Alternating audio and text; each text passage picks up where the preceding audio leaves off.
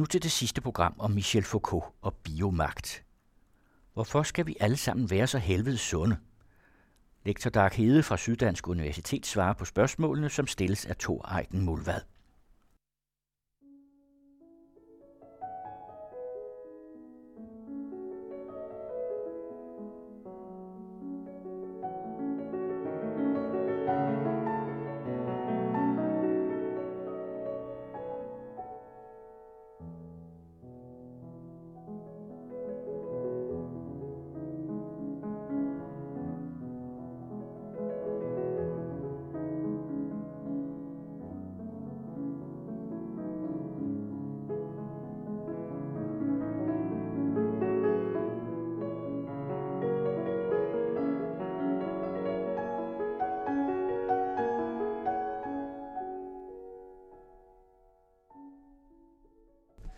Et af de områder, hvor man også kunne øh, bruge Foucault til at belyse nogle af de områder, hvor magten har sin indvirkning, det kunne blandt andet være inden for sundhedsområdet, og det her fokus på, at man ikke må ryge, og man skal spise sundt, og man skal ja, forlænge livet, og have så meget energi og så meget at byde ind med samfundet. Øhm, er det ikke også et eksempel på øh, biomagtens indflydelse i individets hverdag? Jo, det synes jeg øh, i høj grad.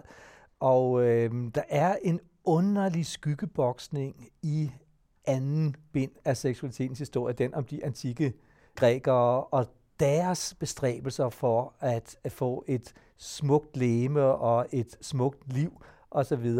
Øh, og man sagde faktisk, at Foucault, da seksualitetens historie bind 2 og 3 udkom, der sagde man, at Foucault aldrig nogensinde havde været så aktuelt, som da han gik 2.000 år tilbage i tiden.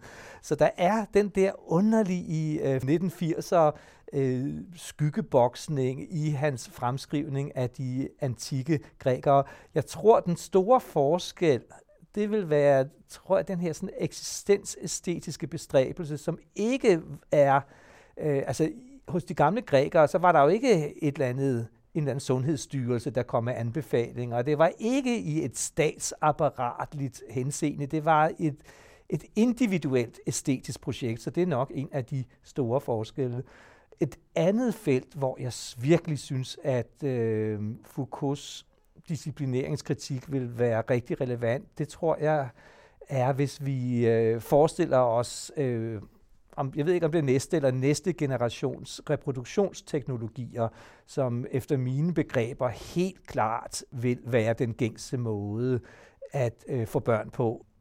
Jeg tror, der, at der vil være enkelte personer, persongrupper, der vil blive gravid på, på den måde, de fleste bliver gravid på i dag. Og det tror jeg vil være, for det første så vil det være dem, som man kalder for uden for pædagogisk rækkevidde. Det vil være narkomaner og, og personer, der ikke forstår øh, velfærdssamfundets direktiver, og så vil det være økofeminister og spelt, møder, der, der vil få, få øh, børn på den gammeldags fasong. Alle andre, og der vil sige øh, rationelt tænkende mennesker om et par generationer, de vil selvfølgelig øh, være bevidste om, at det ansvar kan de jo selvfølgelig ikke have, nu hvor det er teknologisk muligt at sikre, at øh, barnet kan øh, sikres mod en række øh, øh genetiske overførte sygdomme osv., så de vil have sex for nydelsens skyld, og når de skal have børn, så går de selvfølgelig ned på laboratoriet og får det klaret, så de får det genetisk bedste materiale materialet.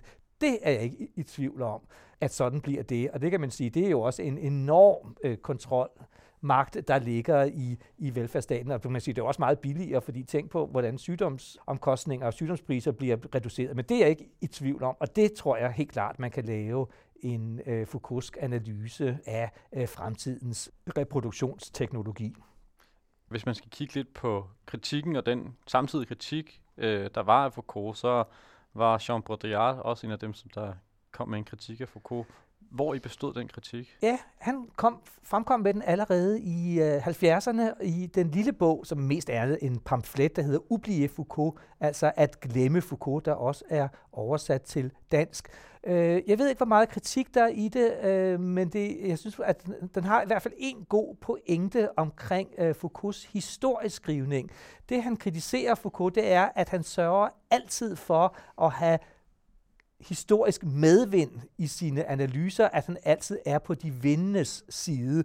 Og det gør han ved at føre sine øh, historiske øh, genealogier næsten frem til nutiden, men aldrig helt frem.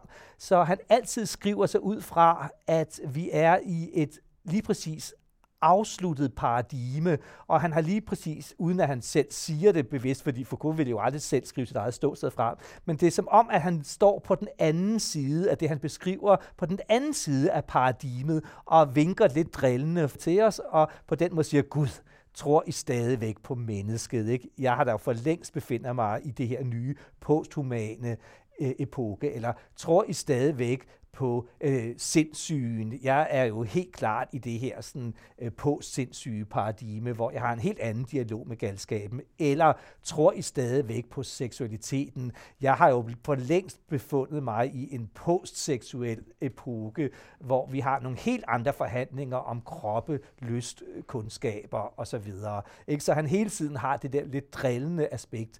Øh, og det, altså, i den forstand tror jeg, jeg ved ikke, om det er så meget en, en, en kritik øh, fra Baudrillard, altså, eller det er det fra Baudrillards side, men jeg læser det faktisk som en ret klar fremstilling af øh, den retoriske teknik, Foucault bruger. Men det er rigtigt, altså det er altid noget, der netop er overstået, og hvor han prøver, altså han både prøver at, at beskrive en nutid, men også fremskrive en udvikling. Ikke? Altså alt det her, det skal vi altså se og få overstået. Og det har selvfølgelig noget at gøre med også Foucaults generelle teknik, at det han elsker i sine samfundsdiagnoser eller samtidsdiagnoser, det er, at han prøver så at sige at optø og dynamisere det, som synes naturgivende og statisk. Altså han siger, det er slet ikke så stabilt, som I tror. Det har ikke altid været sådan.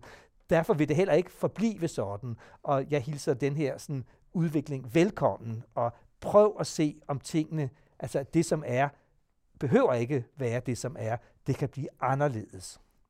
Er der andre, som der ligesom har bygget videre på uh, Foucaults uh, teorier? Eksempel inden for queer theory, for eksempel? Altså, der er virkelig, virkelig mange discipliner, som jeg synes i den grad står øh, i gæld til, til Foucault. Og det er også interessant, altså der er utrolig mange nye retninger, som påberåber sig Foucault. Øh, jeg tror, Foucault har haft en mærkelig, øh, næsten legitimerende valør med, at han har været garant for det politiske korrekthed. Altså, hvis man bygger på Foucault, så kan man ikke være galt afmarcheret, og så har man en eller anden moralsk legitimation. Der var i hvert fald på et, et tidspunkt, at enhver politisk korrekt artikel var nødt til at have nogle Foucault-citater som konfetti spredt ud over sig, for at, at legitimere, at man var på den rigtige side. Jeg, jeg tror, det er lidt forsvundet, øh, den Foucault-effekt. Den blivende effekt, det er selvfølgelig tankeretninger som postkolonialisme, som jo i den grad bygger på Foucault. Øh, meget af tredje bølge feminismen og ikke mindst hele queer-teorien har jo simpelthen, altså det, det, det er jo retninger, som, som, som Foucault øh, har muliggjort. Så han er jo virkelig blevet diskursgrundlægger på felter, vi, han måske slet ikke selv havde forestillet sig, at han ville blive brugt. Altså han har virkelig trukket lange, lange tråde. Jeg synes også, det er interessant den måde, at Foucault selv indgår som pensum i de institutioner og uddannelsesretninger, som han jo er den største kritiker af, kan man sige. Ikke? Altså, øh, socialpædagoger læser jo Foucault i dag, ikke? Altså sygeplejersker læser Foucault, læger læser ikke Foucault. Og det kommer ikke til at ske, det tror jeg ikke, men altså i hvert fald andre i sundhedsvæsenet vil læse Foucault. En hver pædagog har læst Foucault, en hver underviser har læst Foucault. Det er jo også en interessant at tænke sig, jamen hvordan kan de her systemer så integrere en, en, det, man vil synes var en fuldstændig uforsonlig kritik af dem, hvordan kan de så alligevel indoptage dem? Så de er måske rummeligere, end vi skal tro, og hvordan bliver eftervirkningerne så? Og øh, det, man jo også kan være bekymret for, det er jo, at sådan en, en, en antidisciplinarisk disciplinatorisk, det er svært at sige, tænkning som Foucault, øh, øh, og en tænkning, som ikke vil være dogmatisk, øh, risikerer den måske også at stivne som dogmer, ikke? Altså, og det er jo en sygeplejerske Foucault, øh, som er på en eller anden måde en eller anden dogme, ikke? Altså, og, og til sidst, hvordan tror du, Foucault vil have det med at blive brugt inden for de her magtinstitutioner og blive, øh, og blive læst inden for dem og blive brugt inden for dem? Mit gæt, det vil være, at han vil have flyttet sig så meget fra det der, han sagde i 70'erne, som siger, det har jo slet ikke noget med mig at gøre. Jeg er jo et helt andet sted. Det, det, det, det kunne være mit gæt. Det kan også være, at han sidder i helvede og, og griner af os ikke, over den måde, øh, han til synligheden bliver brugt. Ikke?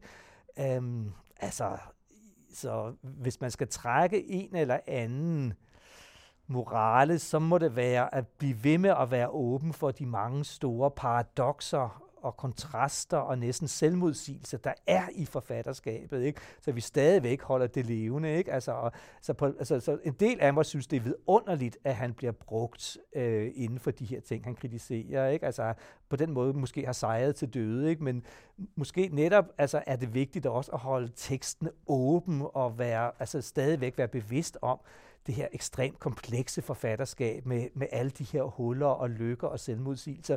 Du har selv fint peget på, hvordan magten er en mystifikation, ikke? Altså, så vi også måske ser det. Altså, jeg synes jo i sidste ende, at en måde, man skulle læse Foucault på, det var som fiktion, som skøn litteratur. Og det har Foucault faktisk et rigtig godt citat om. Han leger selv med sit øh, forfatterskab som en form for fiktion, og hvis jeg lige skal citerer afslutningsvis, så har han sagt, jeg citerer, Jeg er udmærket klar over, at jeg aldrig har skrevet andet end fiktioner. Hermed mener jeg dog ikke, at sandheden af den grund er fraværende. Jeg tror på muligheden af, at fiktion kan fungere i sandhed, at en fiktiv diskurs kan medføre sandhedsvirkninger, og på muligheden af at bevirke, at en sand diskurs skaber eller fabrikerer noget, der endnu ikke eksisterer – det vil sige fiktionalisere det. Man fiktionaliserer historie på basis af en politisk realitet, der gør den sand. Man fiktionaliserer en endnu ikke eksisterende politik på basis af en historisk sandhed. Citat slut.